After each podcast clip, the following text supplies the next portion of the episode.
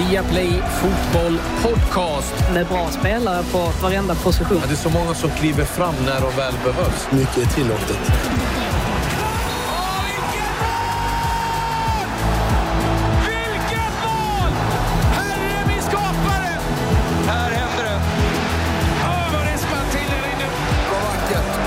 Det är bästa dagen på året.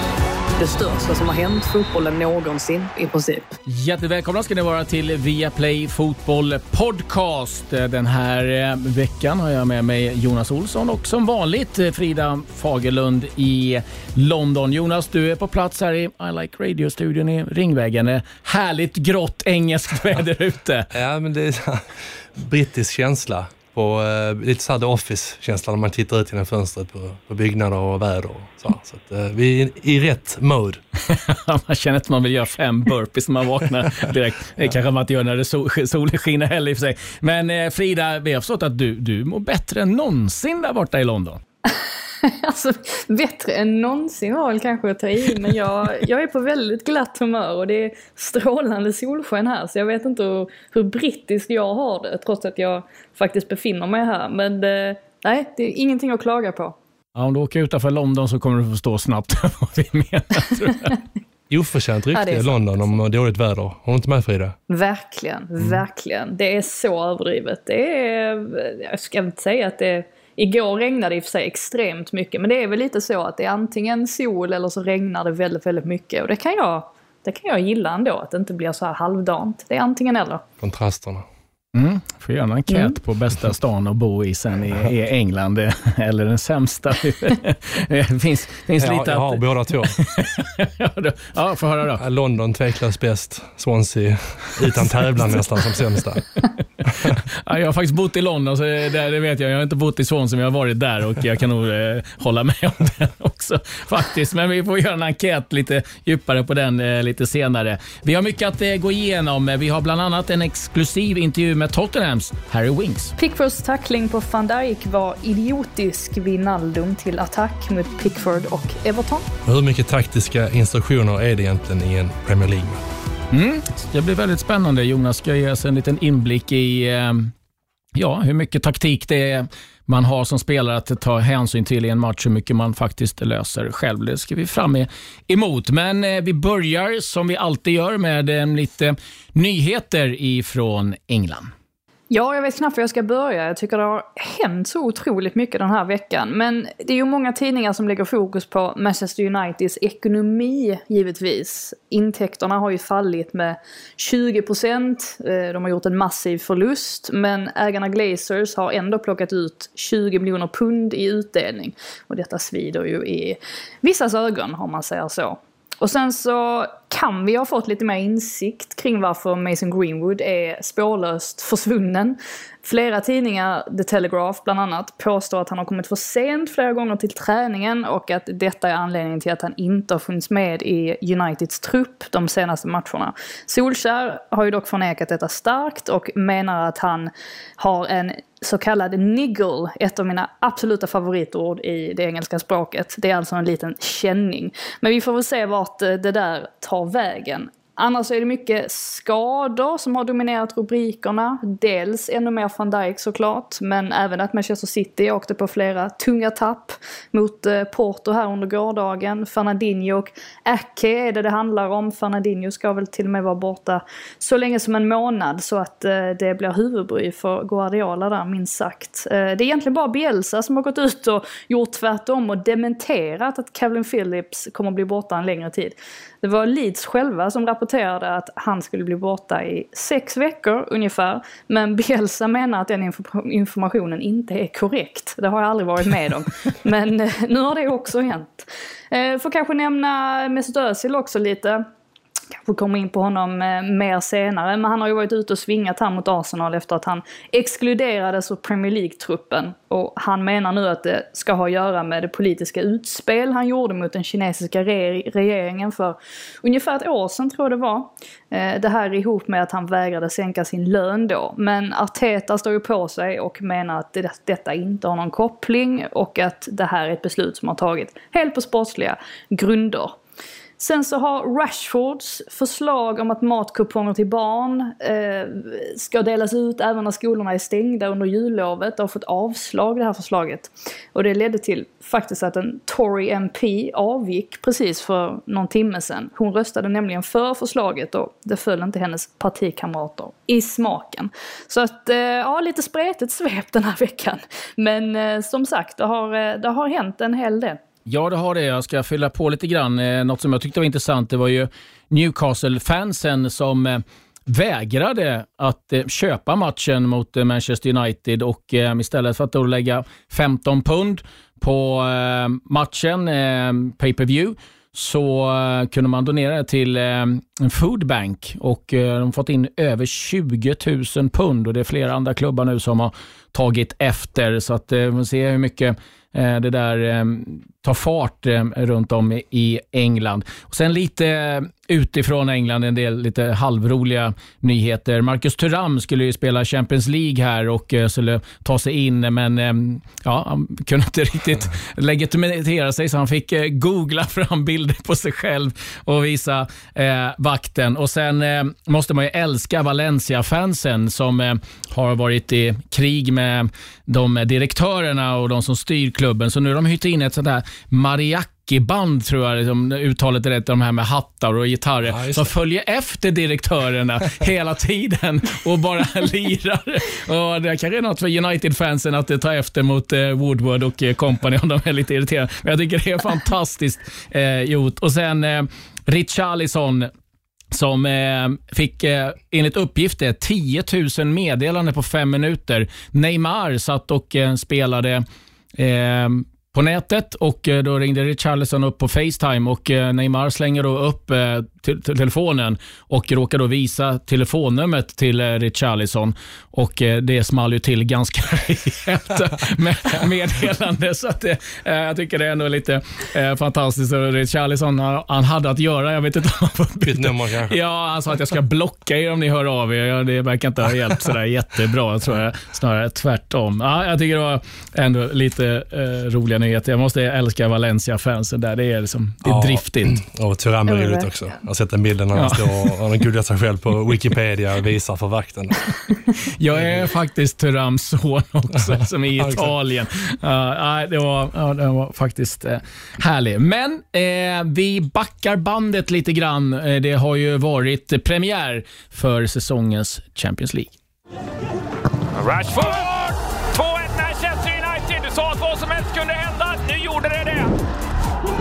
petar till en nästa ifrån Tolisso! En fin vändning av Mané mot Tjus. Tjus illa ute Mané och så styr den i mål! Självmål av Tagliafico, 1-0 Liverpool. Riktigt fint. Eh, sätter den mot eh, Tete, Tete mot eh, Marcelo. Så klackar den. Han får fram den och Solomon. Och vi har 3-0 till Shakhtar Donetsk. Vad är det som händer i Madrid? Ja, det var en del eh Förväntade resultat och en del rejäla skrällar. Ska vi börja med PSG Manchester United och där gissar jag att eh, reaktionerna har varit väldigt positiva i England, Frida. Ja, nej men det har det.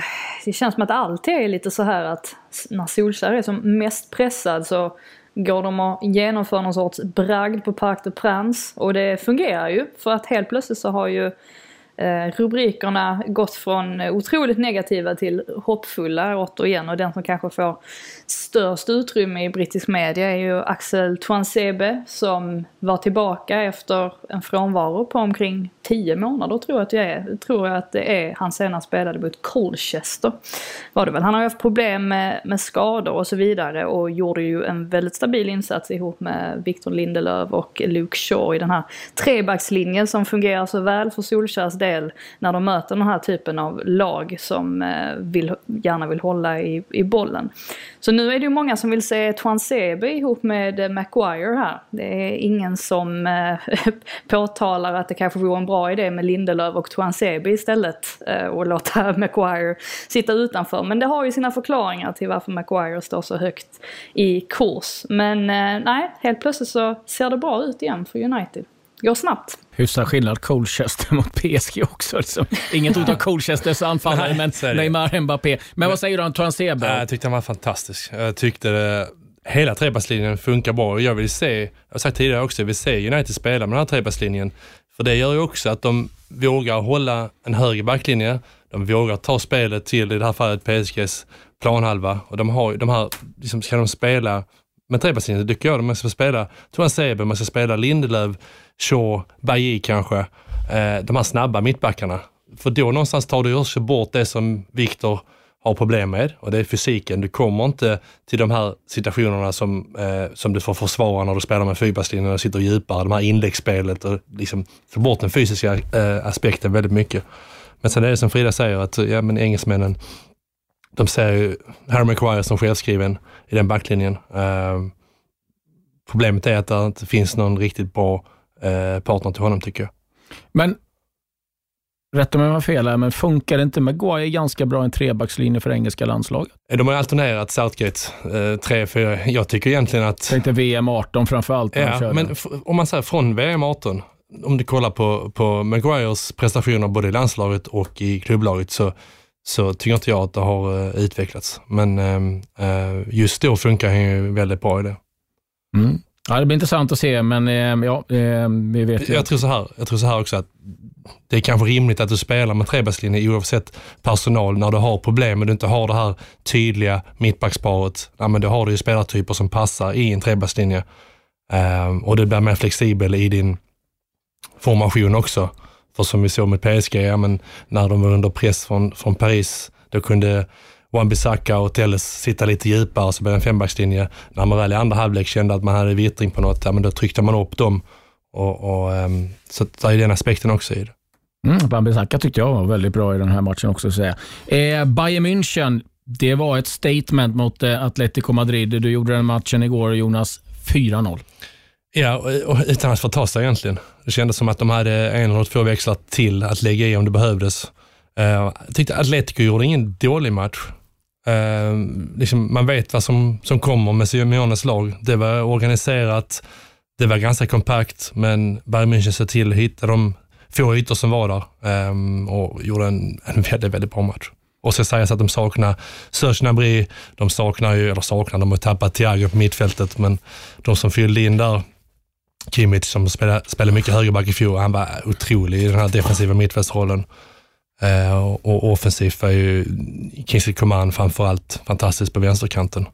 4-0 utan att Lewandowski är med i målprotokollet. Det är ett eh, statement, verkligen. Mm, ja, de blir att eh, räkna med. Jag gjorde själv eh, Shakhtar mot eh, eller Real Madrid. Shakhtar, eh, alltså de hade tre ordinarie spelare som startade och sen har de fyllt på med massa juniorer. Det var dels corona och sen var det en del eh, skador som ställde till det. Men eh, den första halvleken av Real Madrid det kan vara bland det sämsta jag har sett eh, ett lag av den digniteten göra. Och, eh, Ja. Barcelona till helgen. Jag slås av hur, jag kollar ju, som jag har min bakgrund i försvaret, så kollar jag mycket på mittbackar givetvis. Jag slås av att jag tycker Varann är en fantastisk mittback när Ramos är där. Men så fort inte Ramos är där, då känns Varann otroligt vilsen. Hur har reaktionerna varit i England? Har det varit någonting på den matchen eller har det varit bara fokus på, på de engelska lagen, Frida? Nej, men det fick eh, Shakhtars lilla skrällen då, eller särskilt under första halvleken där, har fått en, en del utrymme ändå. Det är väl, de flesta ser väl Real Madrid som en alltså ordentlig titelutmanare. Så att det var givetvis förvånande att det krävdes så mycket för att de ens skulle plocka poäng eh, i den matchen. Men det är ju kanske ett litet um, ja, alltså det är, ju, det är ju någonting vi ser här nu. Alltså PSG som också gör en väldigt svag insats mot eh, Manchester United där när man förväntar sig mer utav dem. Det är många resultat som eh, sticker ut på, på olika sätt, minst sagt. Manchester City vann över Porto, men eh, det kostade ganska mycket. Fernandinho skadad. Har Ake skadad. Det är frågetecken kring De Bruyne fortsatt. Det blir mer och mer problem för pepp. Ja, nej men så är det ju. Um, och det, det, är väl också någonting vi, vi ser här under, under den här säsongen att uh, det är rätt många lag som får klara sig utan många spelare och som åker, åker på eh, skador som eh, väl blir problematiskt i längden. Vi får se här, Fernandinho är ju en viktig spelare. Han har inte alltid Eh, en plats i startelvan. Men vi vet ju definitivt vad han besitter för kapacitet och han är ju också den som har burit lagkaptens binden. Så att eh, det är klart att det blir, eh, ja, alltså att det blir ännu ett eh, ännu någonting negativt för Pep Guardiola att hantera. Eh, med det sagt så var det ju oerhört skönt för dem att de fick med sig den segern i alla fall mot Porto. Och det var ju Gündogan inte minst som eh, låg bakom det. Mm, så lite tjafs med Conchechao eh, vid sidan av också, så det var, hettade till lite grann i den matchen. Liverpool, ja, de besegrade Ajax med 1-0 efter självmål eh, av eh, Ajax. Och eh, ja, det har varit en eh, märklig vecka givetvis eh, för Liverpool och eh, inför Ajax-matchen så var Wijnaldum på presskonferensen och det hettade till lite grann där. First of all, we're still devastated. Um, I think this also uh, different than normal. Um, the way it happened is really hard for us, and and um, you know I think everyone still have a really bad feeling about it. I think uh, when we when we were speaking with the lads, uh, with the players after um, Saturday, I think um, none of the players slept because uh, what happened with Virgil and what I just explained, the way it happened, um, you know, it, it's really hard, a hard one to take, and um, yeah, also also a hard one for the team. Van Dijk på bortre stolpen och det där mot van Dijk. Och eh, det blir blåst offside där på van Dijk, absolut. Som får sig en smäll Pickford. The way uh, Pickford went in, went in in the challenge was completely, um, in, my, in my opinion, stupid.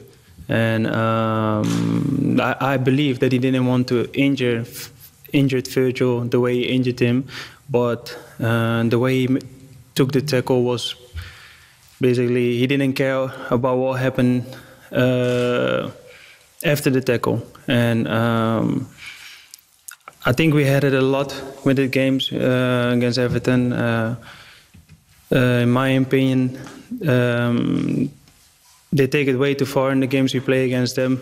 Uh, we, we know it's a derby, and every, everyone wants to win the derby. And um, sometimes you go a little bit over the top, but um, this was too much, and it was not only his tackle. But if, if we talk about the tackle from Richarlison on on Thiago, uh, was also a nasty one. Mm, ganska hårda ord. Det är inte ofta man eh, hör så öppet att det eh, nästan, eh, inte ska säga attackera, det är väl kanske eh, fel ord, men tydlig med vad han tycker om tacklingen. Har det liksom kommit några rapporter från Everton-lägret, Frida, angående det här uttalandet? Alltså nej, inte direkt som jag har sett. Alltså, däremot så har man återigen diskuterat det här med eh, alltså Jordan Pickford och den situationen ändå och den utmaningen som Ancelotti har där att bestämma huruvida han kommer fortsätta vara hans första val på målvaktspositionen. Och Pickford, det var ju de flesta lagkamraterna till honom klev ju ut och försvarade honom efter eh, matchen mot Liverpool såklart. Eh, hävdade dessutom att det ju var han som höll dem kvar i matchen eh, under samtliga 90 minuter. Och Pickford ska vara väldigt omtyckt i omklädningsrummet också så att det finns liksom inga problem där så att säga. Men det är väl klart att det här har slagits upp otroligt stort av eh, engelsk media och det är ju många supportrar till rivaliserande lag som menar att det här hade aldrig hänt om en spelare i mitt lag eh, hade gått och korsbandsskadat sig. Så att, eh, sen blir det ju förstås av den digniteten eftersom att van Dijk är den han är och betyder så himla mycket för Liverpool. Men det rör ju onekligen upp eh, känslor åt alla håll och kanter. Ja, nej, jag ska bara tillägga att det är intressant att lyssna på Wijnaldum. Han säger att det är klart att det inte finns någon medvet den heter av Pickford att skada van Dijk, men samtidigt går det in i tacklingen på det sättet så finns det liksom en likgiltighet. Eh, du kan inte tackla på det sättet oavsett om det är derby och som Frida är inne på, i kontexten i det såklart, det är van Dijk, det är Pickford, det är derby. Men äh, jag tyckte det var en, eh, en, en hemsk tackling som, äh, som, som kommer att betyda väldigt mycket negativt för äh, Liverpools äh, säsong. Äh, för spelarnas del, som, som Ronaldo är inne på, så så det är klart att det är jobbigt, men de får, de får försöka släppa det så snabbt som möjligt och, och ehm, eh, försöka hitta andra vägar nu. Men det är ju oroväckande för Liverpool för att, som vi var inne på innan, att ja, de här första matcherna på säsongen, de, de har haft problem i försvaret igen, de har haft problem med målvaktsfrågan när inte Alisson har spelat. Någonstans nu så har de tappat sin tydliga ledare. Eh, vi minns Liverpool precis innan van Dijk kom in. De hade problem försvarsmässigt, de hade problem målvaktsmässigt. Som de såg till att räta ut de här två frågetecknen. Ja, men nu är de där igen. Van Dijk är borta i princip hela säsongen förmodligen. Allison har haft skadeproblem. Vi vet inte om han kommer att spela merparten av matcherna i år. Så att, eh, det är ja, oroligt för Liverpool par saker ska jag säga det att eh, det kommer ganska snabbt i England angående Pickwoods tackling. Det är inte första gången han går in på det här sättet. Han gjorde det mot Dele Alli också. Då liksom blev det ingenting av det. Men kunde också, så att han har en tendens att komma in och saxa på det där, kasta sig in. Ja, nej, det är alldeles för vårdslöst tycker jag. Sen så förstår jag liksom att målvakter tacklar där på ett annat sätt. De ska komma ut, göra sig stora, men han fullföljer tacklingen på ett sätt som är väldigt obehagligt att se tycker jag. Mm, och jag, och jag, liksom, jag fattar att liksom, det är engelska ligan, jag har spelat tio år, den är fysisk, det, det, liksom, det tacklas på olika sätt, men min känsla, min erfarenhet är att det tacklas på ett schysst sätt oftast. Den tacklingen, jag har sett den många gånger efteråt, den är, den är inte schysst och det är en, en, en likgiltighet i den tacklingen som är obehaglig tycker jag. Och är det så att det är bakre korsbandet som det kommit rapport om från van Dijk, ja då är det en svårare skada än ett främre korsband. Jag har kollat lite med läkare och då kan vi prata om sju, åtta månader minst. Vi får se lite grann vad som händer med något spel den här säsongen. Det har jag svårt att se för Virgil van Dijk. E-, en annan intressant sak, vi var inne och touchade lite på det där Jonas, det tycker jag liksom att vi har sett intervjuer med Klopp nu där han har blivit väldigt eh, ska vi säga, känslig, touchy. Han går till attack väldigt mycket. Eh, det var en journalist som fick en, eh, en känga häromdagen. Jamie Carragher fick också en känga. Eller någonting du liksom ja, och reagerar Roy Keane på? Roy också. Keane också. Att, att han försöker liksom någon täcka över det, eller som många mm. börjar se att det, det, är ett försvarsspel som har problem. Ja, nej, det, jag tycker det är en känsla. Jag upplever ju Klopp de andra åren som väldigt eh, balanserad väldigt, väldigt bra i sin kommunikation med media och med spelare. Um, den sidan tycker jag inte vi har sett i år, utan det är mer stressad. Uh, Klopp i intervjuer och han är uh, snarstucken på ett sätt som jag inte har sett innan. Har du reagerat på det också Frida? Ja, det har jag. Ehm, flera gånger under den här säsongen. Jag har reagerat över det tidigare också. Vi har ju sett att han har en tendens att vara en ganska dålig förlorare. Anledningen till att vi inte såg det så ofta förra säsongen var ju för att de knappt förlorade överhuvudtaget. Det var ju mest där mot slutet egentligen. Men jag reagerade på det redan inför matchen mot Aston Villa i hans eh, införintervju där. Jag tyckte liksom att det såg ut som att han var lite on edge. Att han inte var helt lugn med situationen. Och det har ju bara blivit värre sen dess. Inte minst nu med, med van Dijks skada. Och han har ju förlöjligats lite, Klopp, eh, när han eh, satt i den här intervjun och, och pratade om hur Liverpool-spelarna i princip var traumatiserade och att ingen av dem kunde sova efter matchen och sådär. Men det, det, är väl antagligen därför som, som Liverpool har gått så bra också på sistone, eller de senaste åren. Att det är deras styrka att de som kollektiv och grupp håller ihop på det sättet och har gjort det nu under en lång tid och stått för otroliga resultat och sviter. De liksom vinner ihop och, och faller ihop lite grann. Så att det är väl den förklaringen jag kan se till varför det blir så enormt känslosamt kring det hela. För att det har det ju verkligen blivit. Mm. Jag kan bara reagera på, som Frida säger, liksom att det är en sak att vara en dålig förlorare och att ha, det här kan jag köpa när tränare är känslosamma efter förluster, men jag tycker det jag reagerar på är framförallt inför intervjuerna som Frida var inne på mot Aston Villa och nu även inför, inför Champions League då mot Ajax. Um, ett sätt och en attityd som man inte är van att se Klopp. Mm, jag ser av den här segern mot eh, Ajax betydde en svår match på bortaplan som man ändå kom eh, iväg med tre poäng, så det var viktigt för eh, Liverpool. Nu är det dags för tipshörnan.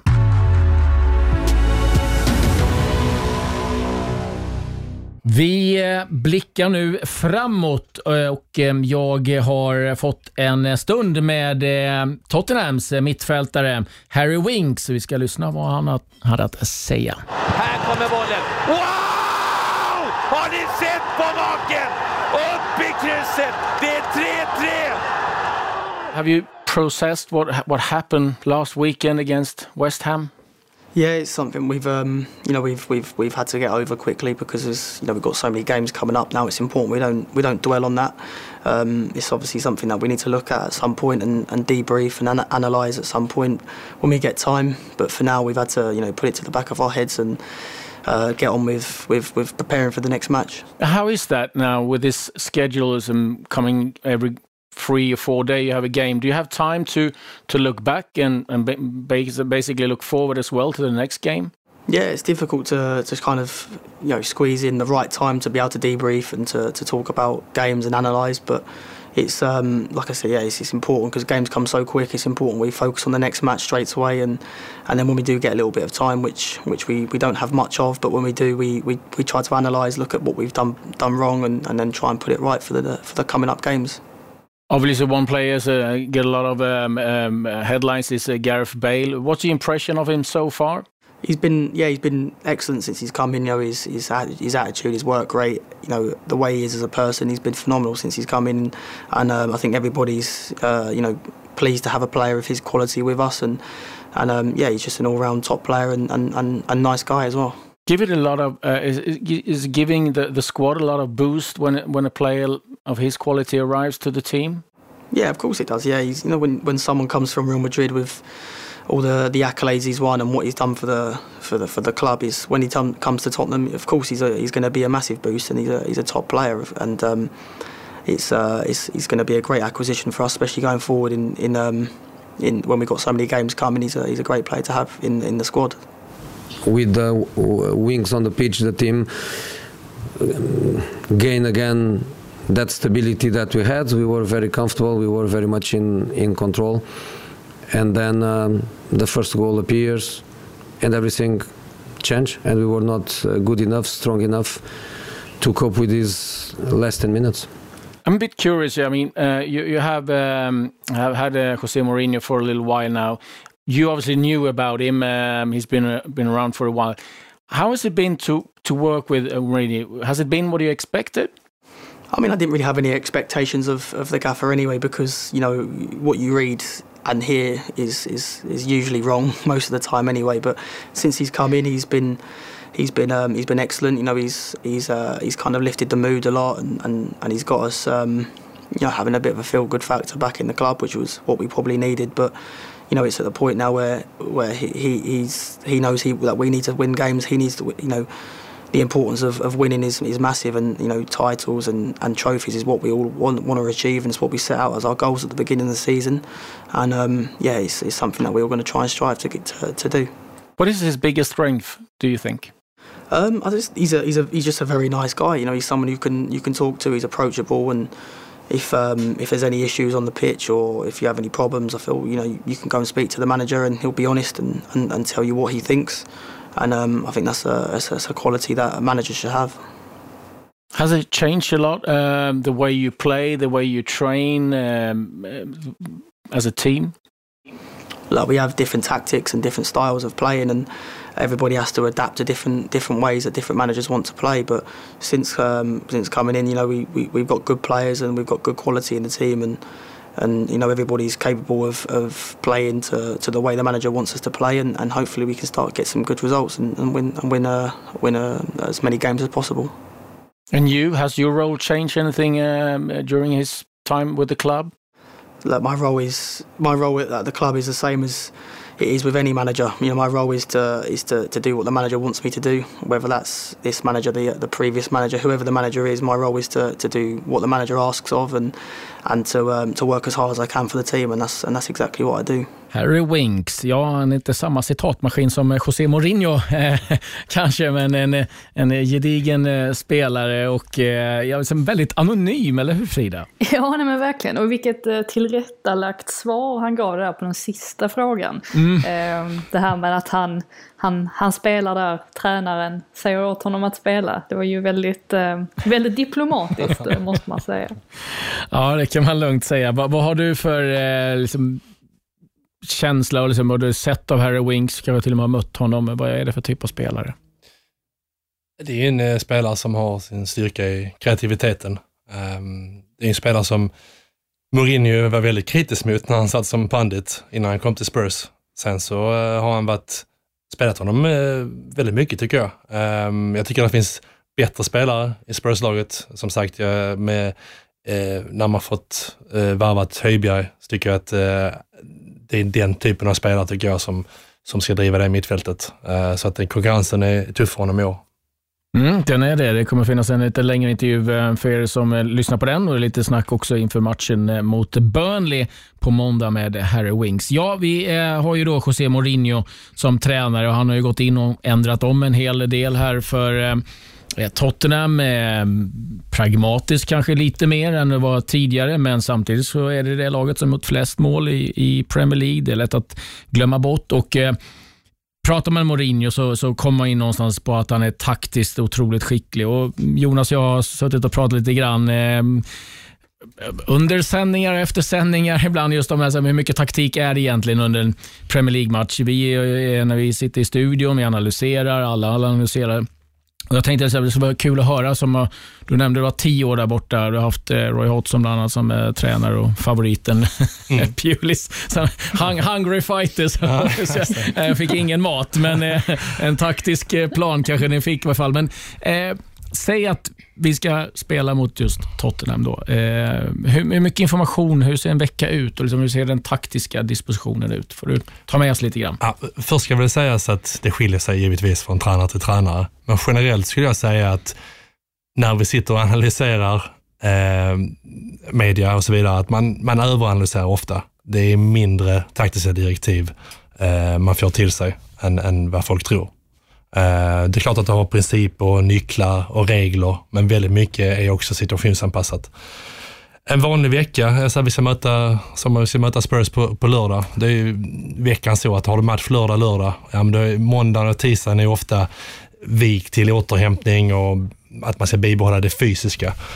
Sen onsdagen är man ledig, då brukar man få klipp skickade till sig. Eh, som försvarare får du givetvis klipp på, på anfallare och anfallsspel och det ska du titta igenom då under den lediga dagen. Sen kommer du in på torsdagen och då är egentligen första förberedelsen inför helgens match. Och då är det väldigt mycket du sitter isolerat med en lagdel. Så försvaret, kanske en defensiv mittfältare sitter med defensive coordinator, alltså den defensiva tränaren så att säga. Sitter i videorummet eh, både innan och efter träningen och eh, analyserar, kollar väldigt mycket klipp, kollar såklart, även om du har bra koll på, på Kane och Bale och sån, så kollar du väldigt mycket på dem och du kollar framför allt utifrån den här mittfälts eh, konstellationen då. Ja, men spelar Höjberg, Cissoko, hur kommer de då agera, Kane och, och, och Bale och sån? Spelar du med Ndombele, Harry Winks, ja men det är på ett annat sätt och så försöker du få bilder då som, som, som styrker de olika delarna i det. Eh, och så diskuterar det väldigt mycket. Spelarna är väldigt, väldigt eh, eh ska säga, med i den processen. Um, och sen så fredagen egentligen, då är det mer att du försöker sätta hela, så det är väldigt mycket 11 mot 11 på planen. Um, ja, och det utgår från, oftast när vi mötte Spurs, såklart oavsett om det var Pulis eller Hodgson, så satt vi ganska lågt givetvis. Um, vi resonerade väldigt mycket så att vi hade en stark eh, fysik i, i backlinjen, eller egentligen genom hela centrallinjen. Så vi ville ju ha spelet utanför oss för att vi var väldigt bekväma med inläggsspelet. Eh, och skulle vi möta då Spurs med Baylor som på kanterna så, så hade vi en fyrbackslinje som var väldigt, väldigt centrerad såklart och, det, och då gavs det väldigt mycket defensiva eh, ansvar till yttermittfältarna som fick, fick, eh, fick följa med ner så man kunde bli en, en fembacks eller sexbacks emellanåt faktiskt. Eh, men det generella är, som jag kände utvecklingen gick där, att det blev mer och mer, eh, mycket mer video, mycket mer isolerade delar i spelet. Um, så att som sagt, hela laget och 11 mot 11 körde egentligen bara dagen innan match. Um, och de regler och de direktiv du fick, det var ju, tror jag också, det har klart att göra med att vi, ja, när vi möter Spurs så driver inte vi matchen, ja, men då blir det såklart mer fokus på försvarsspelet. Men så säga, 80 procent av det man drillade på det i veckan var försvarsspel. 20 procent var kanske anfall. Och då handlade det mycket om vilka ytor du ville exploatera i, eh, i omställningar som det, det var ju såklart vårt starkaste vapen. Ehm, och det är ett begrepp, brett eh, begrepp såklart, omställningar. Så det handlar mycket om, ja, men nu ska vi ställa om, var ska vi ställa om? Ehm, hur mycket folk ska vi engagera framåt? Ehm, och, och, och, defensivt så, så handlar det om lite samma grejer. Att, ja, men vilken matchbild förväntar vi oss? Jo, det är att Spurs kommer att diktera. Ja, men då kommer vi sitta lågt och då handlar det mycket om det strukturerade försvarsspelet. Så då tränar man inte liksom mm, omställningsspel för att vi, mm, omställningsspel defensivt då för att nej men de situationerna kommer vi förhoppningsvis inte komma så mycket, så mycket så. Um, och om du tar de taktiska direktiven så, så var de, jag upplevde som att ofta när man pratar om matchplan så handlar matchplanen om första 20 egentligen. Att så här ska vi spela första 20, sen kommer matchen sätta sig uh, och sen så utgår vi därifrån. Um, och i försvarsspelet så kunde också de detaljerna som det handlar om, ja det kunde vara till exempel en trigger som vi pratade om. När ska man gå upp i press? Vart ska man gå upp i den pressen?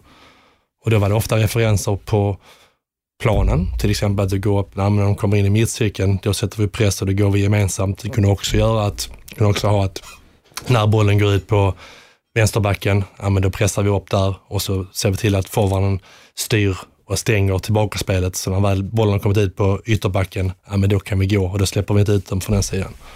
Så sådana direktiv eh, fanns ju, men, men eh, eh, väldigt lite skulle jag säga är styrt och lämnas mer till spelarna. Om vi börjar med... Var det luddigt? Nej, nej. Nej, alltså, men jag, det här, alltså, jag tycker det här är så intressant. För att så, Eh, eh, ett, som vi mer och mer pratar om eh, ska vi säga, i den moderna eh, fotbollsterminologin är principer. Mm. När man pratar principer, vad, men, vad är en princip då? Vad är det liksom att vi ska alltid när vi vinner boll, då ska den ut till en ytterback och sen ska vi en lång över mot en bortre forward? Eller liksom, vad är principen i försvarsspel? Att vi alltid ska pressa utåt, inåt? Vad... Det är också intressant. Och, eh, de principerna vi hade, så under Hodgson då, som säger, försvarsmässigt. Ja, men det är väldigt, väldigt tydligt zonförsvar givetvis. Extremt mycket överflytt. Det är så Hodgson jobbar ju. Ehm, och då handlar det också om, framförallt när vi låg i en 4-4-2, allt spel ska gå utanför oss. Sen så hade vi tränare som, som spelade, när vi spelade en 3-5-2, för att vi ville belasta centrala mittfältet. Eh, men då är också frågan, när du spelar 3-5-2, ja men vill du att vill du tränga ihop det i mitten för att spelet ska gå utanför och att du är stark när väl bollen kommer in där från farliga positioner? Eller vill du styra inåt för att du känner att ja, men vi, vi har överbelastat där, men vi vill in spelet där i mitten för att vi ska kunna vinna boll och sen så kontra från en central position. Um, så, så de principerna är också levande och inte helt statiska. Ska jag säga. Offensivt.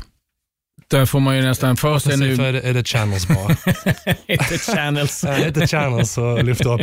Klassiskt. Eh, när jag spelade i England i någon League så var det hit the channels. Eh, det, det kan jag säga. Men, Nej, men, men eh, det, det, det, handlar ju framförallt, och det, det här har ju mycket att göra med första, första 20 minuterna. Ja, men då går man kanske lite längre eh, för att riskminimera. Ehm, men det handlar ju, vi tränar, det vi tränade på i så fall var mycket hur, hur man skulle, om vi skulle bygga bakifrån, hur ska man komma loss därifrån? Uh, och det var det enkla grejer som, jag, som jag tror alla som har spelat fotboll har, har egentligen tränat på. Ja, men skulle vi komma, ja, hur ska vi komma in? Vi vill ha bollen på en uh, central mittfältare. Ja, det är stängt där ofta. Hur gör vi då? Ja, det var det ofta till exempel ja, med ytterbackar skjuter upp och så kommer en mittfältare ner i, i, i den ytan då som skapas av att, att eh, ytterbacken har lämnat och så bygger vi därifrån. Och då ställer man ju ett, eh, eh, en fråga till försvarande laget. Ja, men ska den centrala mittfältaren följa vår centrala mittfältare ut i ytterposition? Så sådana smågrejer. Men det är väl mer, ska jag säga, mer verktyg för att få det att funka, men inte, inte så mycket styrning i det, att så här ska vi göra. Men de offensiva grejer vi tränade var, eh, var mycket så här, men de här nycklarna har vi. Eh, annars skulle jag säga att man lämnar ganska mycket till kreativiteten i, i, hos spelarna. Och det säger ju de som har tränat under framförallt Sir Alex och, eh, och även Mourinho. Att det är inte så taktiskt styrt, även om folk utanför vill, vill göra det gällande. Ja, för det, är liksom, det är lite intressant. Jag hörde Pep Linders, eh, eller jag läste en intervju med honom, assisterande tränaren i, i Liverpool. Jag såg eh, Pirlo pratade ganska tydligt om det nu, att Nej, jag har liksom offensivt inga liksom, spela A till B och sen till C, för då blir det otroligt lättläst. Även om man kanske många gånger utifrån tror att man har liksom extrema rörelsemönster man ska följa, utan det är mer liksom att vi litar på, på spelarna. Ja, och, och, och jag tror att det, det viktigaste är att göra det enkelt och tydligt. Det är också fotbollsmiljön är som den är med stor omsättning på spelare, väldigt lite, ja, nu speciellt i år med att du har inte den här försäsongen, men du har väldigt lite tid ändå, oavsett om det är en, en vanlig säsong, att jobba på, på, eh, ja, men på de, alla delar av spelet. Så att eh, det är väl det också att eftersom du inte har så mycket tid, eftersom du har mycket omsättning på spelare, men då blir det enkla också det, det rimliga på något sätt. Har du någon fråga Frida, du är nyfiken på? Eh, jag tyckte att ni täckte det ganska bra. Jag tycker också det är superintressant. Sen blir man ju väldigt intresserad av att veta hur, hur är det egentligen att ha en sån som Pep Guardiola? För man kan tänka sig att han kommer med lite mer så här finlir än vad en sån som Roy Hodgson har. Eh, men eh, ja, man har, så, så ju ja, man har fått se en del i, i de här dokumentärerna såklart. Men jag, eh, jag var också lite förvånad över det här med Mourinho i All or Nothing dokumentären. Att det var alltså väldigt mycket den här alltså, mentala biten och peppa igång spelarna och inte lika mycket alltså, taktiskt, de taktiska bitarna som man fick se. Men eh, ja, nej, men det är intressant.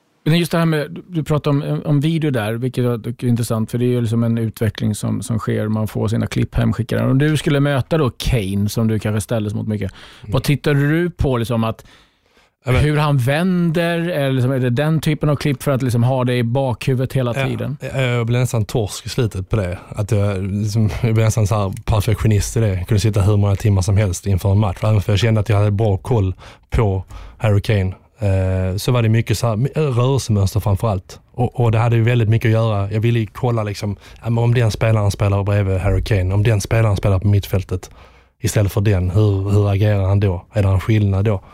Så alla de grejerna, det kände jag, där byggde jag ju självförtroende i det. Att jag kände mig verkligen förberedd.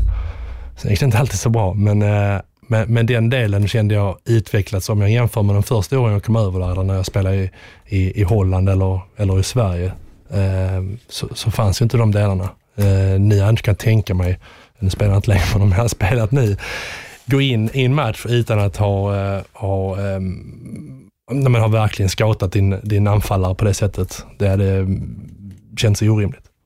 Finns det en risk att man kan bli övercoachad?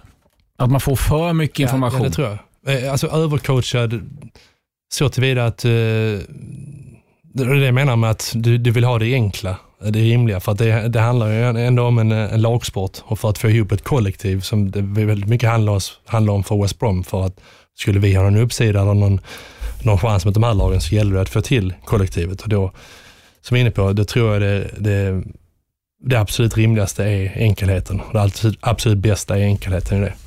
Eh, uh, få för mycket information tror jag inte man kan få om motståndaren.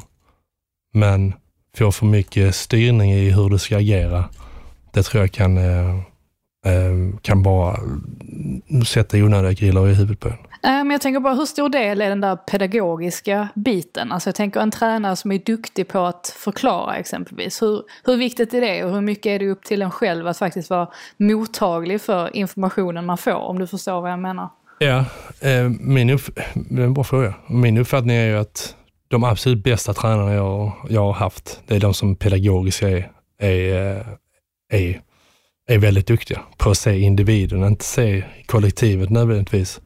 Men vad behöver jag som individ? Hur kommunicerar man med mig för att jag ska få eh, en rätt bild av det? Eh, och, och, där, det är bara att kolla på de tränarna som, som är ansedda som de, de bästa i världen idag. Liksom Mourinho, Ancelotti, Pep också. Liksom.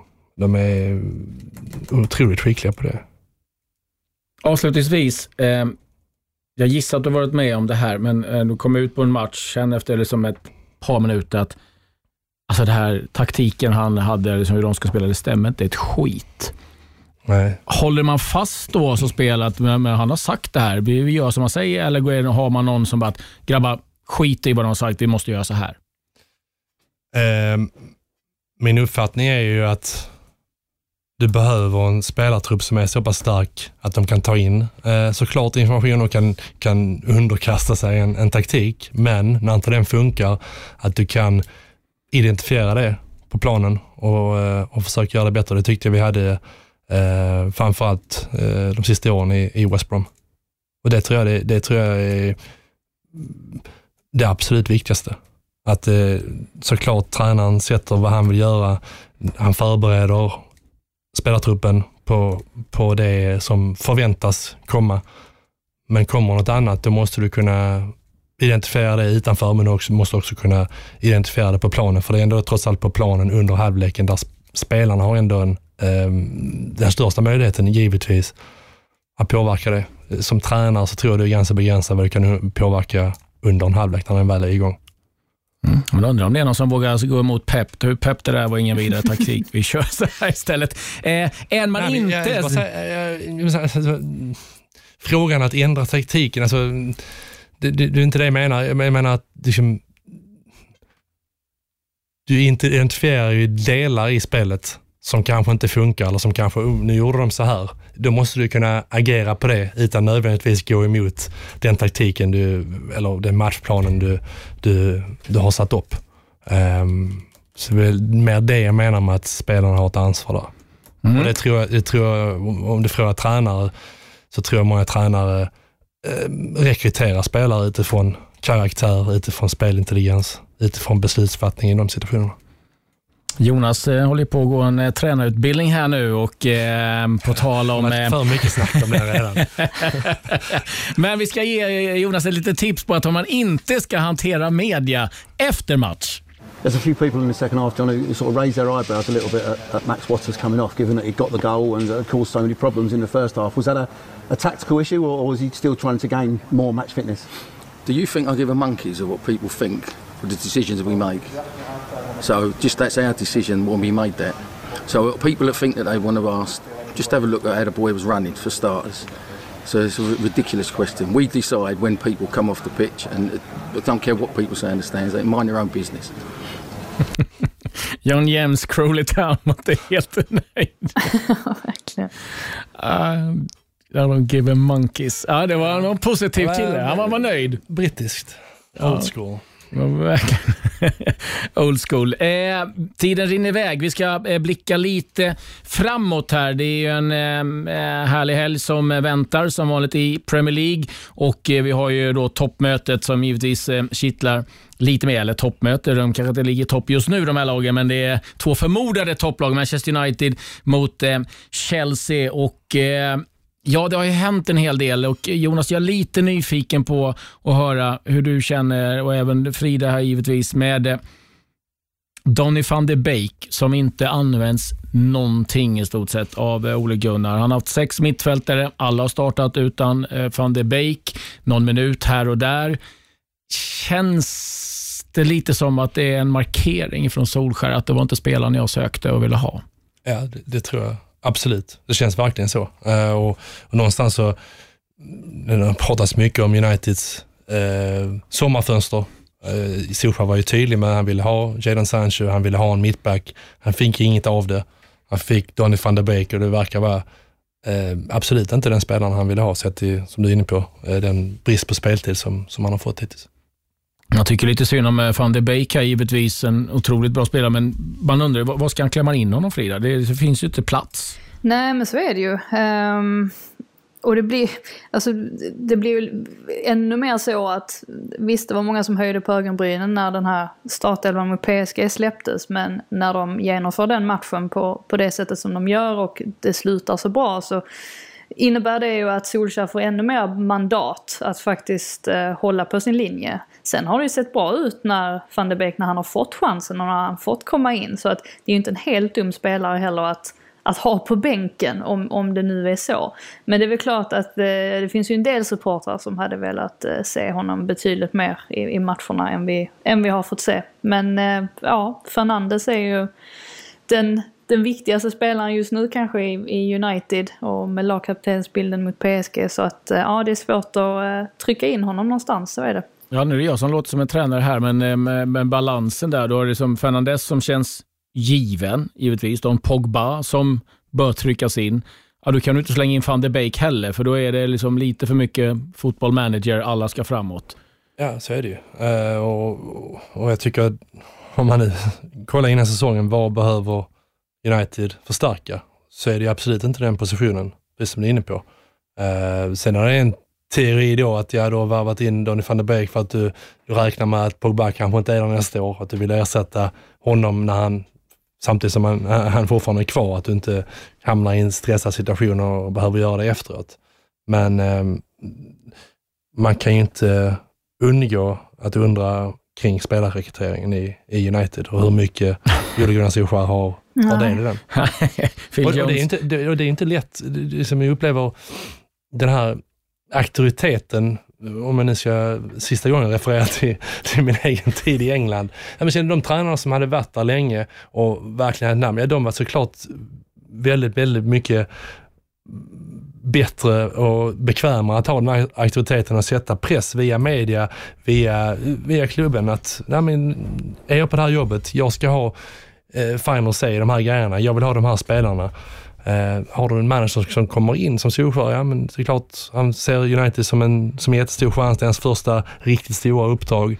Ja, det, det är inte helt lätt att, eh, Eh, Eh, att, att liksom vara så bestämt som, som det kanske måste vara. Just där tycker jag att eh, Mourinho och Daniel Levy har hittat en förvånansvärt hållbar balans ändå. Alltså Mourinho är ju väldigt känd för att använda media och påstå att han inte har tillräckligt med spelare och sådär de har ju, alltså Spurs gjorde ju ett jättebra fönster. Det känns som att de har hittat mm. varandra ganska mm. bra trots att Levy var väldigt noga med när Mourinho skrev på att han kommer inte få blanda sig i transferaffärer. Det har han ju gjort, alltså det ser vi ju på spelarna han har tagit in. Lycka till att hålla, hålla mig ut, ja, honom utanför alltså, Höjbjerg är ju en klassisk Mourinho-värvning och eh, vi kan väl tänka oss att Matt Doherty också eh, var det med tanke på agent, eh, ja, agentkopplingarna där bakom. Men, men där har man ju verkligen sett en klubb, alltså Spurs då, som har gått åt eh, helt andra hållet och faktiskt eh, ja, alltså gjort, gjort det väldigt bra på transfermarknaden då, till skillnad från United. Mm. United gav ju Phil Jones till exempel ett fyraårskontrakt 2019 och är inte ens med i Premier League-truppen. Så att, eh, det är inte så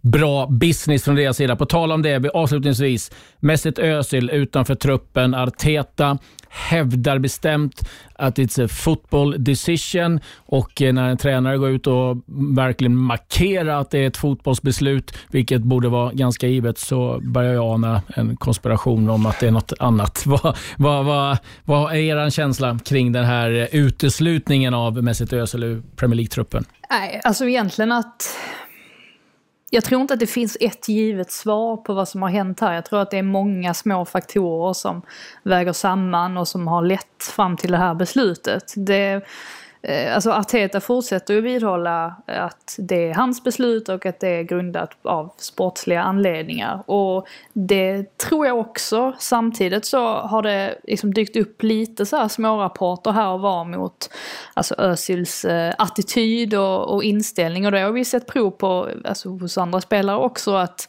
Guendouzi till exempel försvann ur laget när han började visa på dålig attityd. Så att det märks ju att det är ett känsligt område för Arteta om han märker att en spelare inte har huvudet med sig på det sättet som, som han vill. Så att jag kan väl tänka mig att det är en mix av lite av varje. Men jag tror inte att svaret är så enkelt som att här är anledningen till att Mesut Özil inte är med. Det, det tror jag inte.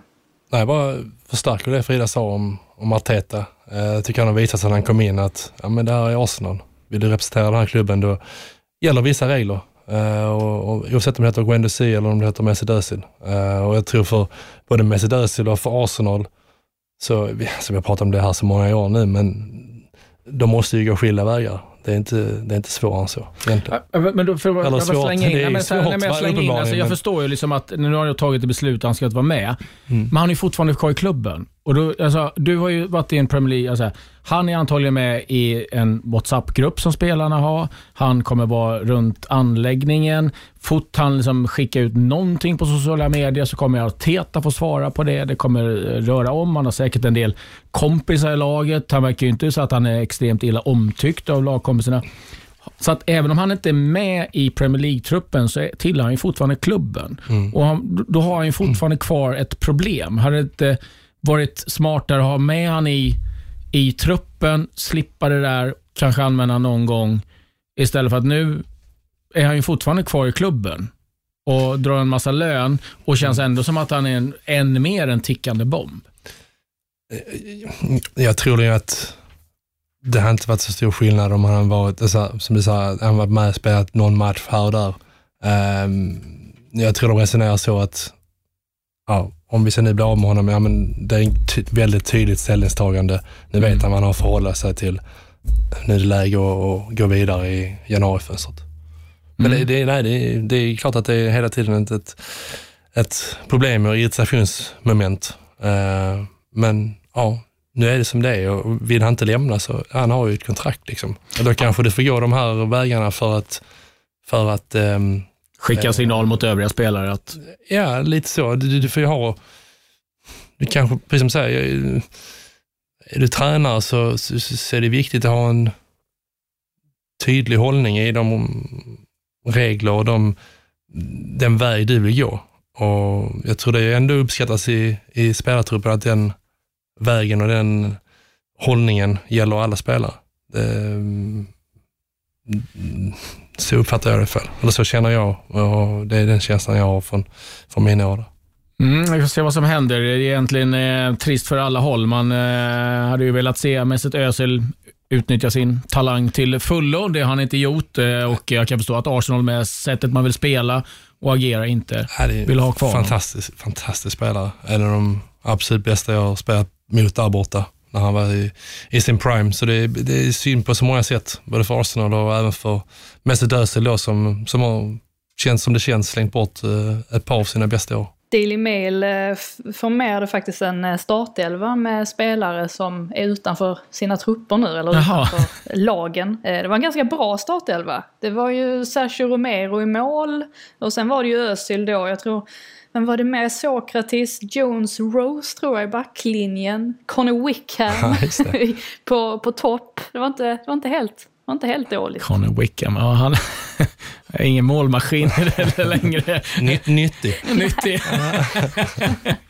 ja, kapten i B-laget. Men, men med Özil bakom liksom, kan det bli bra. Ah, jag tror inte ens Özil liksom kan lösa Connor Wickhams problem. jag är ledsen, men eh, så elak eh, får, jag vara. Eh, vi tackar för idag. Som sagt, det finns eh, intervju med Harry Winks. Det finns också sen tidigare med eh, Raheem Sterling, Dokore. Vi har Pope i Burnley, kan väl lyssna på också inför matchen mot eh, Tottenham älskar precis som eh, Jonas gamla lagkompis Ben Foster att cykla. Det verkar vara något med målvakter i England och, och eh, cykling som gör att de gillar att trampa runt. Men kanske inte finns mycket annat att göra i Burnley. De är speciella också målvakter. Nej. eh, Frida, avslutningsvis, hur ser helgen ut för dig? Blir det några matcher? Ja, förhoppningsvis så blir det eh, lite London Stadium och eh, lite The Emirates. Så vi håller tummarna för det. Mm.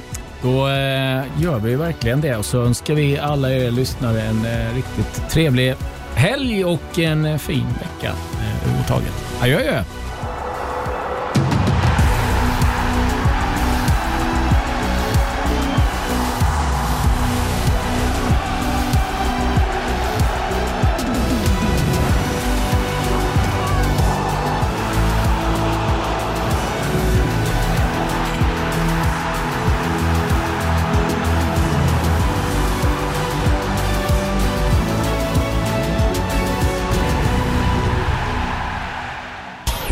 Produceras av I Like Radio. I like radio.